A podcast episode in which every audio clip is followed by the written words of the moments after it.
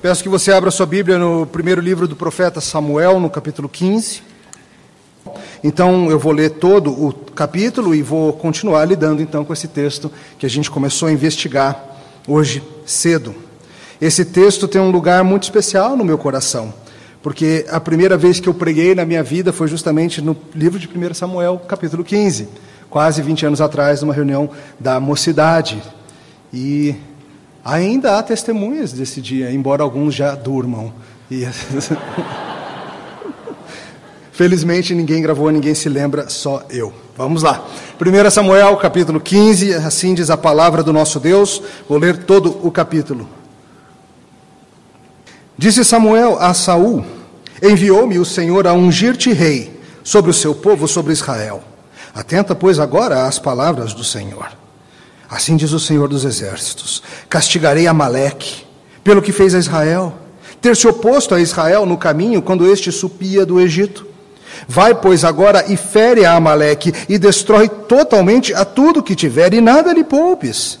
Porém, matarás homem e mulher, meninos e crianças de peito, bois e ovelhas, camelos e jumentos. Saul convocou o povo e os contou em Telaim, duzentos mil homens de pé e dez mil homens de Judá. Chegando, pois, Saul à cidade de Amaleque, pôs emboscadas no vale, e disse aos queneus: Ide-vos, retirai-vos, saí do meio dos amalequitas, para que eu vos não destrua juntamente com eles. Porque usastes de misericórdia para com todos os filhos de Israel, quando subiram do Egito. Assim os queneus se retiraram do meio dos amalequitas. Então feriu Saul os amalequitas, desde Avilá até chegar a Sur, que está defronte do Egito. Tomou vivo a Agag, rei dos Amalequitas, porém a todo o povo destruiu a fio da espada.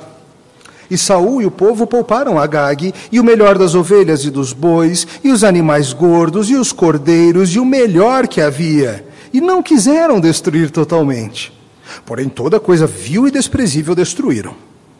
Então veio a palavra do Senhor a Samuel, dizendo: Arrependo-me de haver constituído Saul rei, porquanto deixou de me seguir e não executou as minhas palavras. Então Samuel se contristou e toda a noite clamou ao Senhor. Madrugou Samuel para encontrar a Saul pela manhã e anunciou-se a aquele. Já chegou Saul ao Carmelo, eis que levantou para si um monumento e dando volta passou e desceu a Gilgal. Veio, pois, Samuel a Saul, e este lhe disse: Bendito sejas tu do Senhor, executei as palavras do Senhor. Então disse Samuel: Que balido, pois, de ovelhas é este nos meus ouvidos, e o mugido de bois que eu ouço? Respondeu Saul: De Amaleque os trouxeram, porque o povo poupou o melhor das ovelhas e dos bois para o sacrificar ao Senhor teu Deus. O resto, porém, destruímos totalmente. Então disse Samuel a Saul: Espera, e te declararei o que o Senhor me disse esta noite. Respondeu-lhe Saul: Fala. Prosseguiu Samuel: Porventura, sendo tu pequeno aos teus olhos, não foste por cabeça das tribos de Israel e não te ungiu o Senhor rei sobre ele? Enviou-te o Senhor a este caminho e disse: Vai e destrói totalmente esses pecadores, os amalequitas, e peleja contra eles até exterminá-los. Por que, pois, não atentaste à voz do Senhor, mas te lançaste ao despojo e fizeste o que era mal aos olhos do Senhor? Então disse Samuel, Saul a Samuel: pelo contrário, dei ouvidos à voz do Senhor e segui o caminho pelo qual o Senhor me enviou. E trouxe a Agag, rei de Amaleque, e os amalequitas os destruí totalmente. Mas o povo tomou do despojo ovelhas e bois, o melhor do designado à destruição, para oferecer ao Senhor, teu Deus, em Gilgal. Porém Samuel disse: Tem porventura o Senhor tanto prazer em holocaustos e sacrifícios, quanto em que se obedeça a sua palavra? Eis que obedecer é melhor do que sacrificar, e o atender melhor do que a gordura de carneiros, carneiros, porque a rebelião é como o pecado de feitiçaria, e a obstinação é como a idolatria e culto a ídolos no lar. Visto que rejeitaste a palavra do Senhor, ele também te rejeitou a ti, para que não sejas rei. Então disse Saul a Samuel: Pequei, pois transgredi o mandamento do Senhor e as tuas palavras, porque temi o povo e dei ouvidos à sua voz. Agora, pois, te rogo, perdoa-me o meu pecado e volta comigo para que adore o Senhor. Porém, Samuel disse a Saul: Não tornarei contigo, visto que rejeitaste a palavra do Senhor, já ele te rejeitou a ti, para que não sejas rei sobre Israel. E virando-se Samuel para si, Saul segurou pela orla do manto, e este se rasgou. Então Samuel lhe disse: O Senhor rasgou hoje de ti o reino de Israel e o deu ao teu próximo, que é melhor do que tu. Também a glória de Israel não mente nem se arrepende, porquanto não é homem para que se arrependa. Então disse Saul: Pequei. Honra-me, porém, agora diante dos anciãos do meu povo e diante de Israel, e volta comigo, para que adore o Senhor teu Deus. Então Samuel seguiu a Saul, e este adorou o Senhor. Disse Samuel: Traze-me aqui Agag, rei dos Amalequitas. Agag veio a ele confiante e disse: Certamente já se foi a amargura da morte. Disse, porém, Samuel: Assim como a espada desfilhou mulheres, assim desfilhada ficará tua mãe entre as mulheres. E Samuel despedaçou a Agag perante o Senhor em Gilgal. Então Samuel se foi a Ramá, e Saul subiu à sua casa, a Gibeá de Saul. Nunca mais viu Samuel a Saul até o dia da sua morte. Porém tinha pena de Saul. O Senhor se arrependeu de haver constituído Saul rei sobre Israel. Até aqui a palavra de Deus. Oremos. Bondoso Deus, nós somos gratos por registrar para teu povo hoje em Brasília estes eventos tão tão significativos que se passaram em Israel milhares de anos atrás. E nós pedimos que o Senhor use este pregador para tratar os nossos corações com teu Santo Espírito. Em nome de Jesus. Amém. Na Inglaterra existe um jardim de venenos. Sim, você ouviu certo. Um jardim de venenos aberto ao público, você pode ir lá visitar. Veja, eu não sei o preço para entrar, mas eu sei qual é o preço, caso você seja descuidado lá dentro. Fica em Northumberland, na cidade de Alnwick, lá no norte da Inglaterra, pertinho da fronteira com a Escócia. É um belo jardim que um duque já tinha desde os anos 1700 e pedrada, e que de, desde 2005 para cá conta com uma sessão curiosa. Uma sessão fechada com um portão negro, com uma placa que diz: essas plantas podem matar uma seção de um jardim de venenos, com várias amostras de plantas venenosas, plantas narcóticas, seríssimos alertas: não toque nessas plantas, não cheire essas plantas. O lema é: venha para não cheirar as flores, essa é a ideia, e são mais de 100 delas. Alguns exemplos do que você encontra lá. Você encontra, por exemplo, a Strixons nux vomica, de onde vem a estricnina Embora um veneno menos letal que certos olhares, ela ainda assim é perigosíssima. Facilmente a estricnina causa vômitos e a sua boca vai começar a espumar e você vai ter espasmos violentos em todo o seu corpo. E aí você morre. Esse é o caminho da estricnina. Há um tal lírio do vale, por certo, não o mesmo lírio do vale daquele hino que a gente gosta, mas um lírio do vale capaz de induzir o vômito, dor abdominal severa, lentidão cardíaca e visão distorcida por muitas horas, possivelmente fatal também. Lá tem uma amostra da Conie macalutum, aquela que foi a fonte do famoso veneno que matou Sócrates. E assim vai. Vários desses venenos são capazes de matar de maneira agonizante. Terrível, terrível morte. Mas atenção.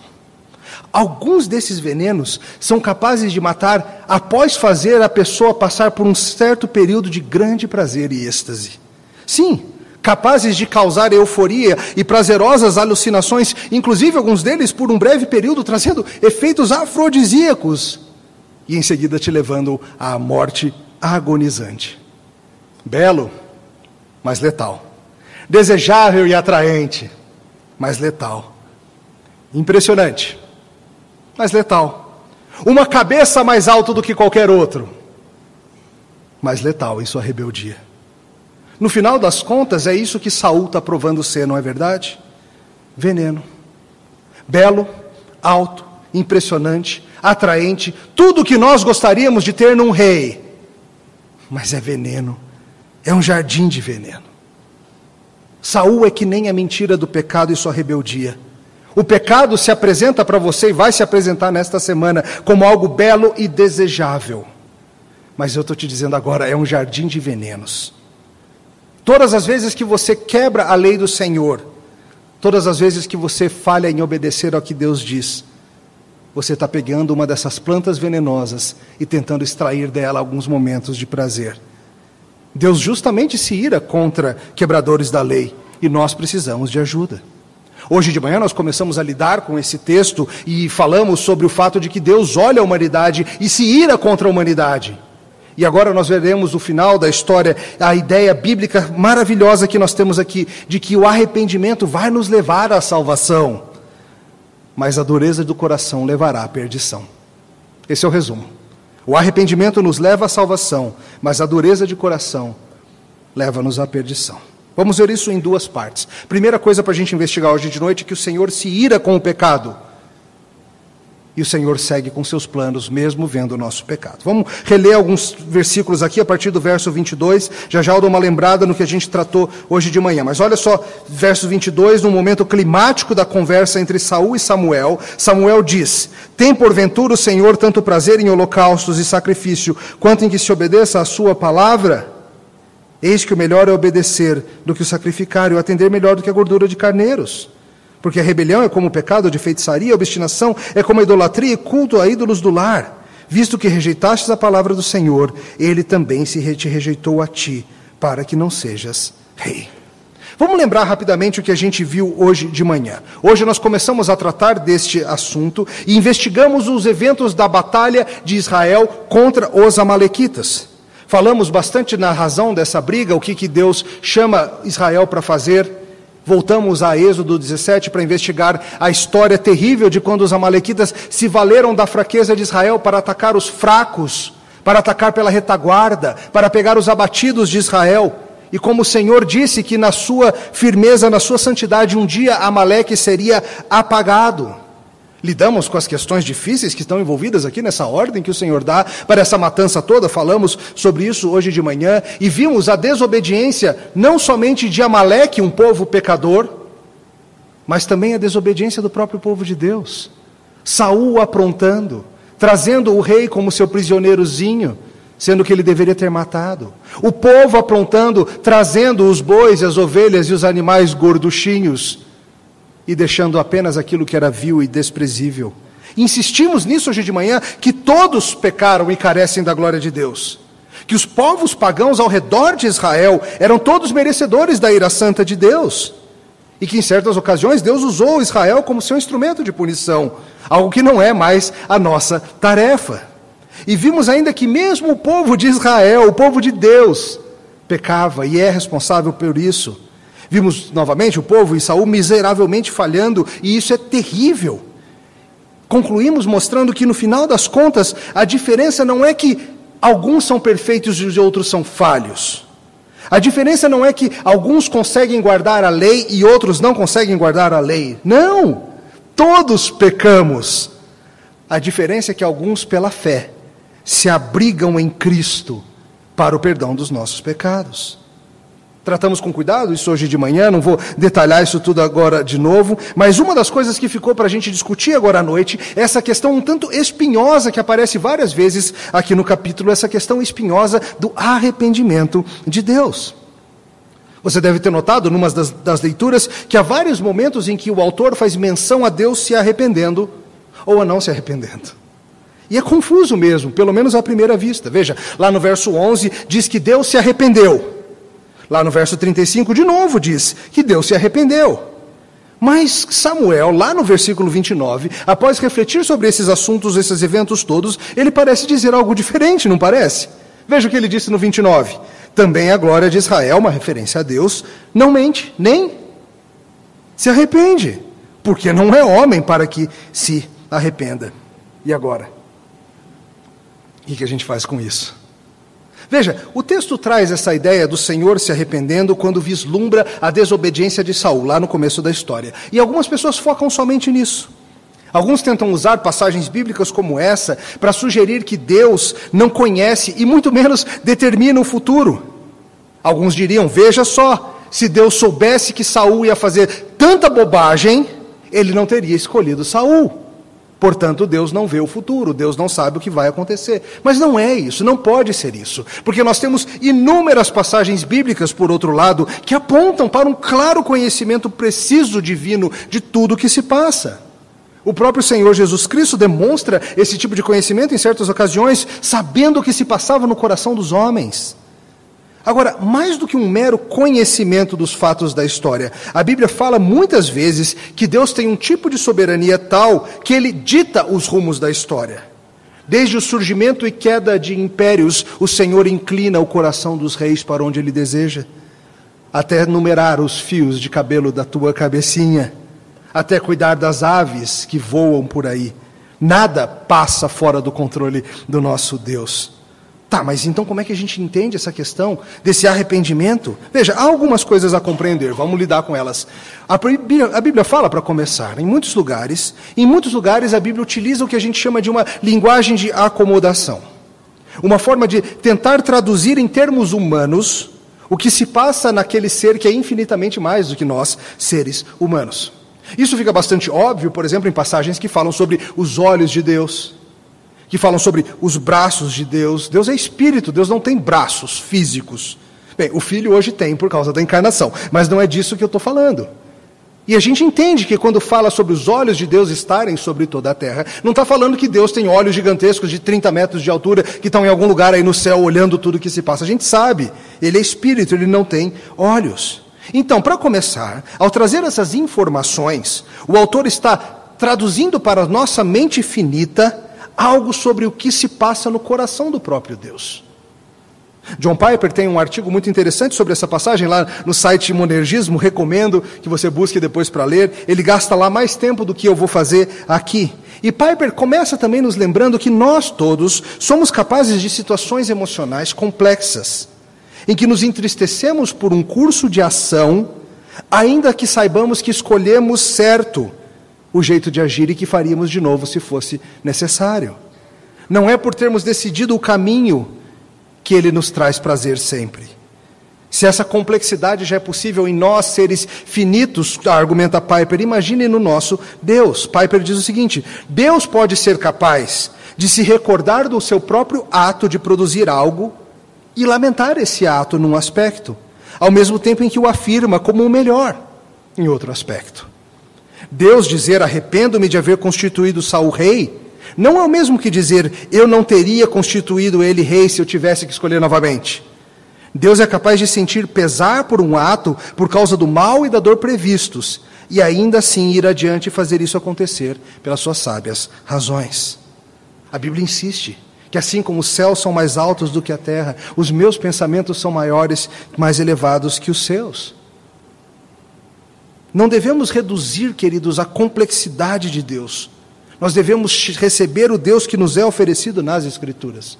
E nesse mesmo capítulo, a Bíblia fala sobre Deus não se arrepender e sobre Deus se arrepender. E nós precisamos entender que isso é sério, que isso é real que, embora Deus determine o curso de ação da história, Ele não é um Deus que fica impávido, olhando de longe, Ele se envolve no seu coração, por assim dizer, com os eventos da história. Se você quiser ler mais sobre isso, procura uma boa teologia sistemática. Hoje eu li um pouco na do Robert Raymond e ele tem uma ótima discussão sobre como Deus funciona nessas coisas, como ele não sofre, ele não tem paixões, mas ele está envolvido nos eventos da história. E sabe, muitas vezes a gente tenta reduzir Deus demais. A gente tenta colocar Deus numa única forma de pensar, não, ou se arrepende ou não. Sendo que nós estamos tentando usar categorias humanas para descrever o que se passa no próprio ser de Deus. Nós não devemos reduzir a complexidade dele, devemos recebê-lo como nos é apresentado nas Escrituras. Hoje de manhã, por exemplo, a gente falou de um aspecto muito sério, o aspecto da ira santa de Deus contra o pecado. E aqui ele vem descrevendo uma ojeriza pela desobediência em termos de um arrependimento. Quando Deus vê um dos seus ungidos agindo em rebeldia, ele descreve o que ele sente como arrependimento. Um Deus complexo de entender, na verdade, impossível de ser apreendido totalmente por meras mentes humanas. Mas muitos insistem em tentar reduzir esse Deus. A propósito, já que estamos no assunto do momento, esse é um dos problemas do livro e filme A Cabana, que está chegando por aí como Tim Keller escreveu num artigo recente. Veja, são vários os problemas dessa história: heresias trinitarianas grosseiras, quebra do segundo mandamento, um universalismo que ensina que todos são salvos no final das contas, budistas, mormons, seja o que for. Mas um dos problemas que Keller nota é que essa história reduz a complexidade transcendente de Deus a um ser que está apenas correndo atrás de relacionamento. Se você não sabe nada sobre esse livro, é uma história que um homem conta de um dia ele visitar uma cabana, encontrar ali três figuras que supostamente seriam o pai, o filho e o Espírito Santo para lidar com, com a perda que ele teve familiar e assim lidar com seu coração. É uma história de ficção projetada para ensinar teologia. Mas ela traz um Deus falso, um Deus unidimensional um Deus que apenas se preocupa desesperadamente com relacionamentos de amor. Um Deus cheio de necessidade por amar. Keller diz o seguinte: Qualquer um que for fortemente influenciado pelo mundo de Acabana estará totalmente despreparado para o Deus mais multidimensional e complexo que se conhece na verdade quando se lê a Bíblia. Nos profetas, o leitor irá encontrar um Deus que está constantemente condenando e prometendo julgamento sobre seus inimigos. Enquanto que as pessoas do Deus triuno de Acabana repetidamente negam que o pecado seja uma ofensa contra elas. O leitor do Salmo 119 é cheio de deleites nos estatutos, nos decretos, nas leis de Deus. Enquanto que o Deus de Acabana insiste que ele não nos dá nenhuma regra, ou que sequer tenha qualquer expectativa quanto aos seres humanos. Tudo que ele quer é relacionamento o leitor das vidas de Abraão, Jacó, Moisés e Isaías irá aprender que a santidade de Deus torna a sua imediata presença perigosa e fatal a nós. Alguém pode dizer o contrário, dizendo que por causa de Jesus agora Deus é apenas um Deus de amor, tornando obsoleta toda essa conversa de santidade, ira e lei. Mas veja, Keller diz, quando João, um dos amigos mais próximos de Jesus, muito após a crucificação, vê o Cristo ressurreto em pessoa na ilha de Pátimos, João cai aos seus pés como se estivesse morto. Apocalipse 1,17. A cabana, diz Keller, efetivamente desconstrói a santidade e a transcendência de Deus simplesmente não está lá. Em seu lugar está um amor incondicional e ponto. O Deus de Acabana não tem nada do equilíbrio e da complexidade do Deus bíblico. Meio Deus não é Deus nenhum. E sabe, queridos, o que eu estou trazendo para vocês é que a Bíblia traz um Deus complexo mesmo. E que muitas coisas acerca de Deus são difíceis de entender. E que a gente não deve parar por causa disso. Se você for adorar alguém que você consegue entender totalmente, você está adorando alguém inferior a você. O Deus da Bíblia é complexo. Volta ao nosso caso específico. Samuel havia passado aquela noite toda em sofrida oração, tentando lidar com tudo isso. Ele se encontra com Saul, tem toda aquela conversa dura mostrando a desobediência e ouvindo as desculpinhas de Saul, e ele avisa para Saul: acabou o seu reinado. E vira para embora. E nisso, Saul tenta, num gesto desesperado, agarrar Samuel para que ele fique um pouco mais, tentar argumentar com ele, agarra a orla da veste, rasga aquela veste dele, rasga o manto, e Samuel não perde o compasso. Ele já vira e diz: Assim o Senhor rasgou de ti o reino, e vai te dar alguém melhor que você. E é nesse contexto que a sua conclusão é essa: de que a glória de Israel não mente nem se arrepende, pois não é um homem que se arrependa. Ele vê a situação da nação, do povo de Deus e sofre. E note o coração de Samuel nisso tudo. Samuel sentiu pena de Saul, Samuel se entristeceu com a situação. Se fosse alguém mais parecido comigo, teria dito algo como: Eu avisei, eu avisei, for querer rei igual às nações, ó, lava as minhas mãos. Mas esse não é Samuel, Samuel sofre. Samuel tem um coração complexo, sua vida está investida naquele povo. Ele sabia que o povo estava rejeitando a Deus ao pedir um rei como as nações. Foi ele que ungiu a Saul. Seu coração está doído com os rumos que a situação está tomando. Ele, por certo, estava um tanto confuso, tentando absorver como é que isso se encaixa na soberania de Deus. Por que, que Deus escolheu um rei que ele sabia que ia falhar? O que está acontecendo? Foi Deus que me mandou ungir esse Saul. E agora Deus fala que está arrependido? Como assim? Veja, nisso tudo Saul admite que pecou e que fez isso por temor dos homens, está lá nos versos 24 a 25. Veja, então disse Saul a Samuel: Pequei, pois transgredi o mandamento do Senhor e as tuas palavras, porque temi o povo e dei ouvidos à sua voz. Agora, pois te rogo, perdoa-me o meu pecado e volta comigo para que adore o Senhor. Queridos, temor de homens é das principais fontes de ruína para a nossa caminhada com o Senhor. Como falei hoje de manhã, seguir a Jesus vai envolver escolhas impopulares lá na sua casa, lá no seu casamento, certamente no seu trabalho. E nisso Samuel diz para ele: Olha, não tem mais volta. O Senhor decidiu e não vai mudar a sua ideia. E penso que aqui esteja esse outro elemento útil para a gente entender essa complexidade. Veja, olhando por uma perspectiva humana, Deus se arrependeu, colocando nas nossas palavras. E Deus mesmo usa essa terminologia para que nós humanos entendamos algo de como ele vê esse tudo. Ele vê isso com pesar. Deus não está satisfeito com as ações de Saul. Deus o colocou lá, Deus é soberano, mas Saul é responsável por suas ações e elas desagradam a Deus. E ao mesmo tempo, Samuel entende que Deus não é um mero homem. Seu arrependimento não é que nem o nosso, que fazemos coisas sem saber o final da história e depois olhamos para trás e, falamos, e pensamos como queríamos ter feito diferente. Ele se entristece, sim, mas Deus não estava sem conhecimento do que se passaria. Deus se incomoda com o que ocorre naqueles dias. O Senhor não está de maneira desinteressada olhando dos céus os eventos que se passam na terra. Pecado e rebeldia seguem ofendendo a Deus todos os dias. No verso 29, o tal verso, a ênfase é no fato de que a decisão de Deus de tirar o reino de Saul é irrevogável. Ele não está aqui usando uma, uma mera linguagem política ou um truque, qualquer coisa, ele está dizendo: acabou. Acabou. E as duas coisas são verdades. Não quero diminuir a dificuldade da grandeza de Deus. Seus propósitos não podem ser modificados. E ao mesmo tempo ele está envolvido, ele se entristece e se ira com o pecado. Como Piper diz mais uma vez, ele não é homem para sentir arrependimento do jeito que os homens sentem. Ele sente do seu modo. O modo como se sente arrependimento quando se é onisciente, se conhece todo o futuro perfeitamente. A experiência é real, mas não é como nós, seres humanos finitos, a vivenciamos. Tá bom, Saul perdeu. Sua desobediência acabou com sua esperança. E se essa desobediência, se essa meia obediência que ele traz não agrada a Deus, o que, que agrada? Afinal, nós tentamos que nem ele. Às vezes a gente acerta em 90% das coisas que nem ele. Às vezes a gente acerta até mais do que isso. Talvez você seja reconhecido na sua casa, na sua família, como uma pessoa moral, uma pessoa honesta, uma pessoa que leva a vida a sério, uma pessoa que de fato ama os caminhos do Senhor.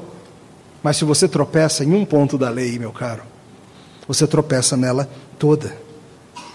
E isso é pecado, isso é rebeldia, isso é uma má ideia, isso desagrada ao Senhor, isso merece punição. Nós todos desobedecemos a lei de Deus, ele se ira contra o que vê. Como é que a gente vai sair dessa? Segundo ponto, o Senhor quer o coração e não meras ações externas. Versos 22 e 23 mostram isso. A gente já leu, mas veja de novo. Tem porventura o Senhor tanto prazer em holocaustos e sacrifícios, quanto em que se obedeça a Sua palavra. Eis que obedecer é melhor do que o sacrificar, e o atender melhor do que a gordura de carneiros. Porque a rebelião é como o pecado da feitiçaria, obstinação é como a idolatria e cultos a ídolo do lar. O que, que Deus deseja de nós?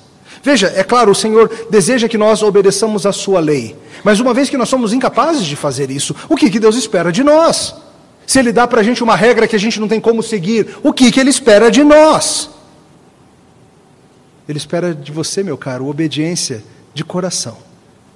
Ele espera de você algo diferente do que a gente vê em Saul. Ele espera que você se arrependa e creia nele. Veja, é fácil, relativamente fácil, apresentarmos atos externos que aparentem piedade. É relativamente fácil se disfarçar de crente, você sabe disso.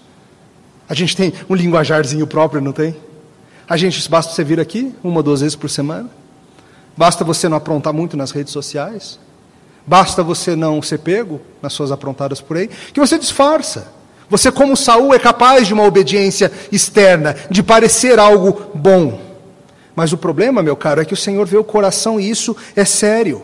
E ele insiste aqui com Saul, quando Saul fica com essa história, mas eu trouxe os bois, foi para te sacrificar, foi para sacrificar a Deus. E ele fala assim: meu caro, você acha que o que Deus está mais preocupado é com os sacrifícios? É com a gordura queimada? Aquilo que Deus quer é teu coração, é a obediência, é teu coração. Esse tema é muito importante nas Escrituras. Ele aparece no Salmo 40, que nós lemos no começo, ele aparece lá em Hebreus 10, que nós lemos durante o nosso culto, ele aparece em vários lugares. Essa ideia é muito importante. Você pode ser capaz de enganar muita gente, mas o Senhor vê o coração. Talvez muita gente em Israel naqueles dias ficasse impressionado com a piedade de Saul, mas o Senhor vê o seu coração. E a comparação é séria, é uma comparação brutal que Samuel faz. Ele fala: Essa tua rebelião aí, meu cara, é que nem pecado de feitiçaria. Essa tua obstinação em fazer o teu próprio caminho, em vez de seguir a lei do Senhor, é que nem idolatria, é que nem tem uma estatuazinha lá na sua casa, um ídolo do lar, perante o qual você se dobra. E parece um pouco de exagero, né? Falar assim, puxa vida, ele desobedece, aí Samuel já fala que isso aqui nem feitiçaria, tal. O rei não vai se envolver com feitiçaria, né? Guarda essa ideia, vamos ver onde esse rei vai chegar daqui a um tempo. Ao desobedecer, ele está agindo que nem um rebelde. Na sua arrogância, ele é um idólatra. Ser rebelde como, contra Deus é tão sério quanto ser um feiticeiro envolvido em magia negra. É tão ruim quanto é isso que ele está dizendo. É muito fácil para nós, que estamos aqui na igreja, muitas vezes olhar para fora e ver e pensar: ah, que povo perverso, metidos com toda sorte de magia, toda sorte de superstição, de crendice, de idolatria. Meu querido, se você nega ou fala em sua obediência à lei de Deus em um ponto que seja, você é tão mal quanto. Sua situação tampouco é favorável.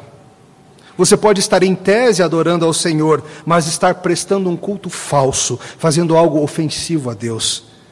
De novo, idólatra não é apenas aqueles que te, aquele que tem uma estatuazinha que se dobra diante dela na sua casa, num templo pagão, numa floresta perdida por aí, numa mata tropical, seja o que for. Pode ser que você levante e venha à igreja todo domingo e levante na hora que eu peço para levantar, e cante com vontade na hora que eu peço para cantar, e ore, mas que o seu coração esteja longe do Senhor. De novo, Deus quer seu coração, tá? Não que as formas não importem, as formas importam sim, mas elas não valem nada se o teu coração não estiver lá. Se o teu coração não for disposto, inclinado para o Senhor, as formas são inúteis. O Senhor deseja a devoção do seu coração mais do que as demonstrações externas desta devoção. Às vezes as pessoas pensam coisas como: eu posso viver como eu quiser, eu dou o dízimo na igreja. Ninguém tem direito de criticar meu comportamento, eu dou o dízimo, sou dizimista. Outros talvez pensem, eu posso aprontar o quanto eu for, eu canto na equipe de música, isso deve valer para alguma coisa diante de Deus, certo? Posso ter uma vida secreta, eu prego todo domingo. Posso aprontar com a minha namorada, eu frequento o MP com assiduidade. Posso me alegrar com minha sede insaciável de fofoca, eu ajudo em tantos trabalhos sociais. E assim vai, preenche aqui a lacuna com sua própria hipocrisia.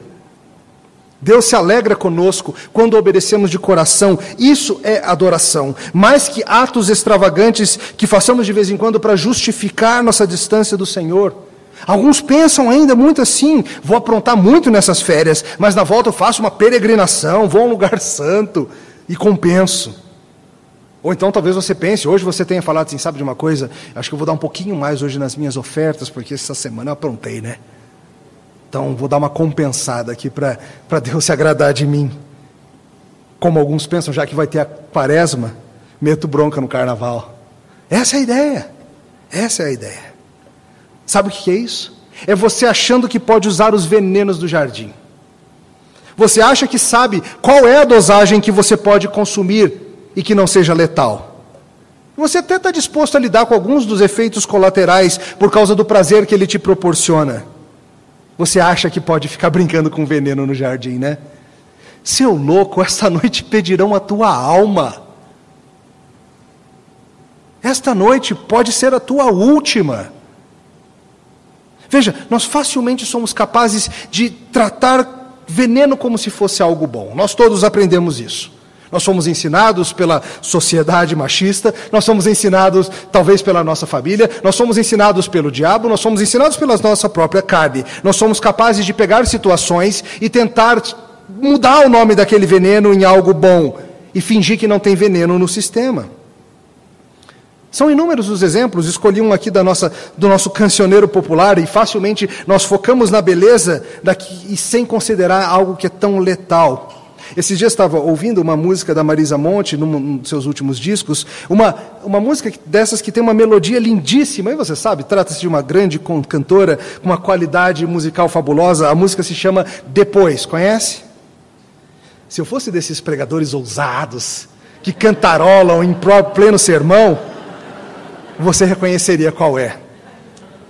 Talvez você tenha ouvido e achado linda e nunca tenha pensado na letra. Eu não sei dizer se tem ali há um elemento de autobiografia da Marisa, mas ela, ela retrata na letra um casal que se separa e a alegria que vem da separação. E, e é tão triste o contraste da beleza musical com a tristeza do que está sendo dito, que, que é uma planta linda destilando veneno. É uma letra que me faz pensar nisso, no Jardim de Venenos. Deixa eu ler para vocês. A música diz: é uma mulher cantando para o seu ex-marido. Ela diz o seguinte: Depois de sonhar tantos anos, de fazer tantos planos de um futuro para nós, depois de tantos desenganos, nós nos abandonamos, como tantos casais. Quero que você seja feliz, e de ser feliz também. Depois de varar madrugada esperando por nada, de arrastar-me no chão em vão, tu viraste-me as costas, não me deu as respostas que eu preciso escutar. Quero que você seja melhor, hei de ser melhor também. Nós dois já tivemos momentos, mas passou nosso tempo. Não podemos negar, foi bom. Nós fizemos histórias para ficar na memória e nos acompanhar. Quero que você viva sem mim. Eu vou conseguir também.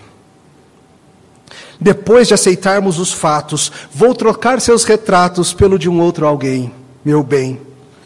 Vamos ter liberdade para amar à vontade sem trair mais ninguém. Quero que você seja feliz, hei de ser feliz também, depois. Percebe?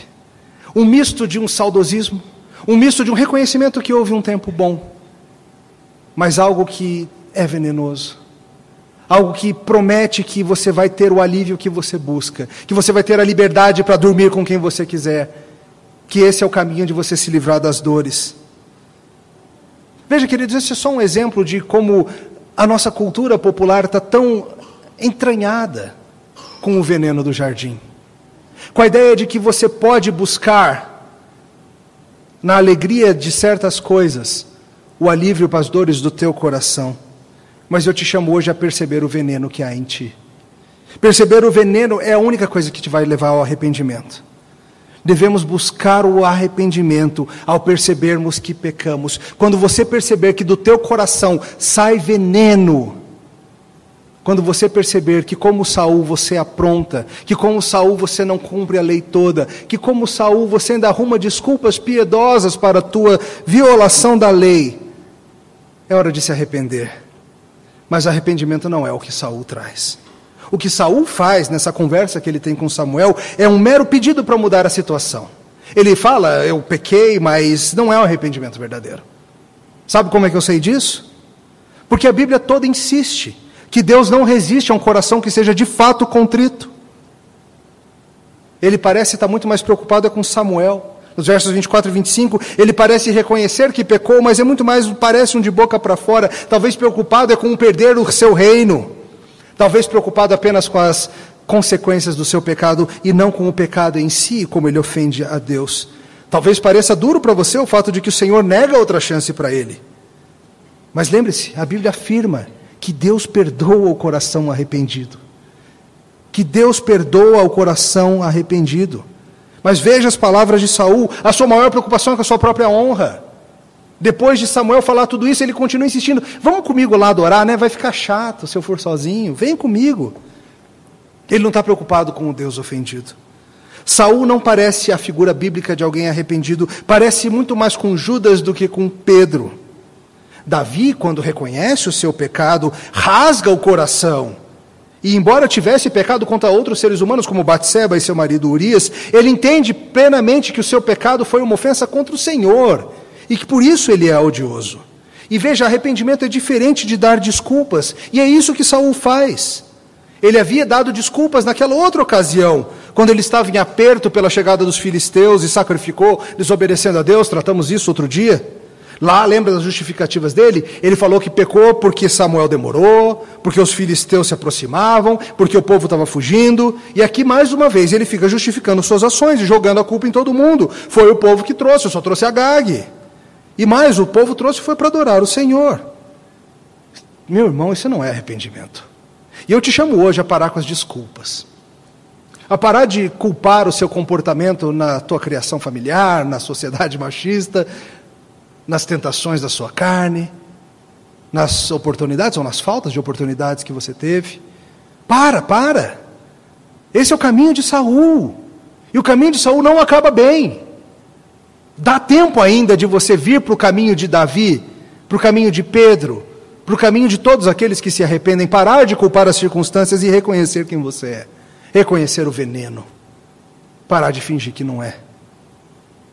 Rick Phillips, no seu livro, no seu comentário, nota muito bem que Saul se aparenta muito bem com aquela descrição tenebrosa que nós vemos lá em Hebreus capítulo 6, da apostasia.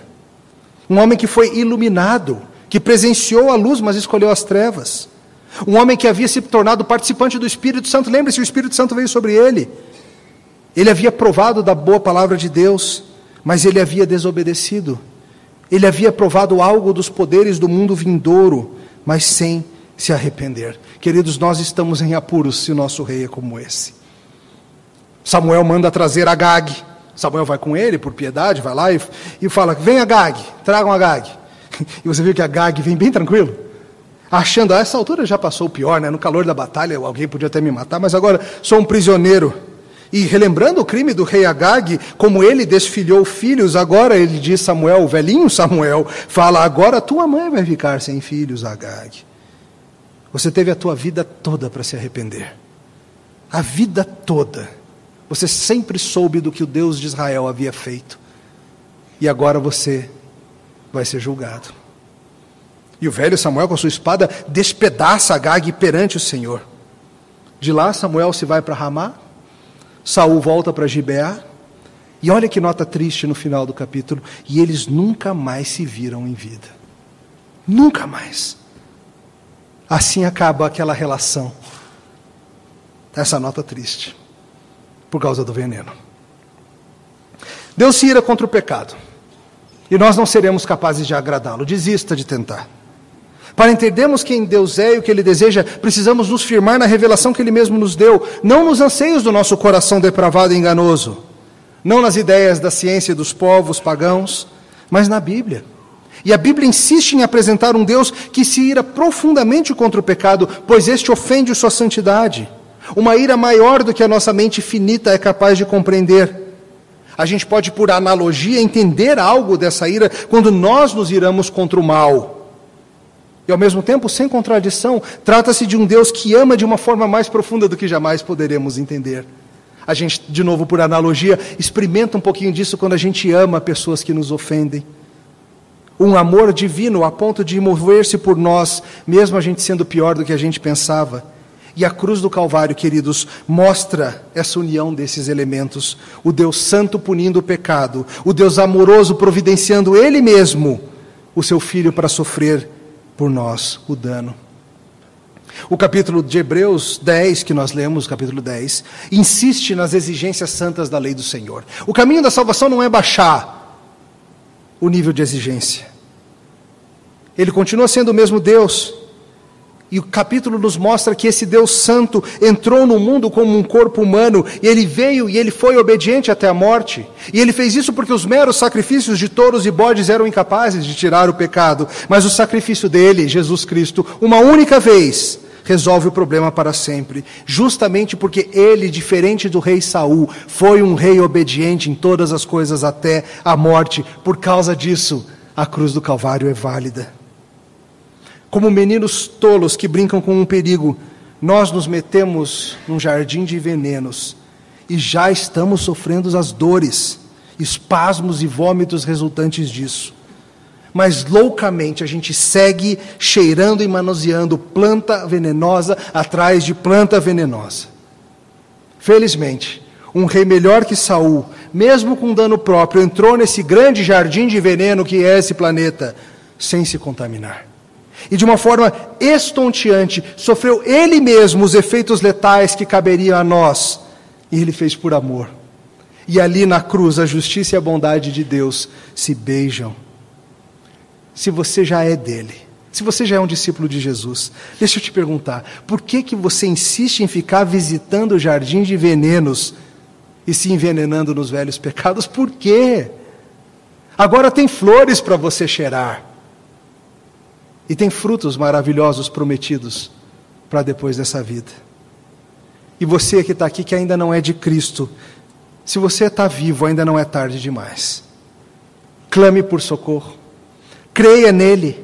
Chama, chame por ajuda. Eu não posso te ajudar, eu não sou capaz de suportar os efeitos do veneno. Nenhum de nós é. Apenas aqueles, aquele que morreu por causa deles e que voltou triunfante da morte vai poder te ajudar. E sabe de uma coisa? Dá para ser ainda hoje.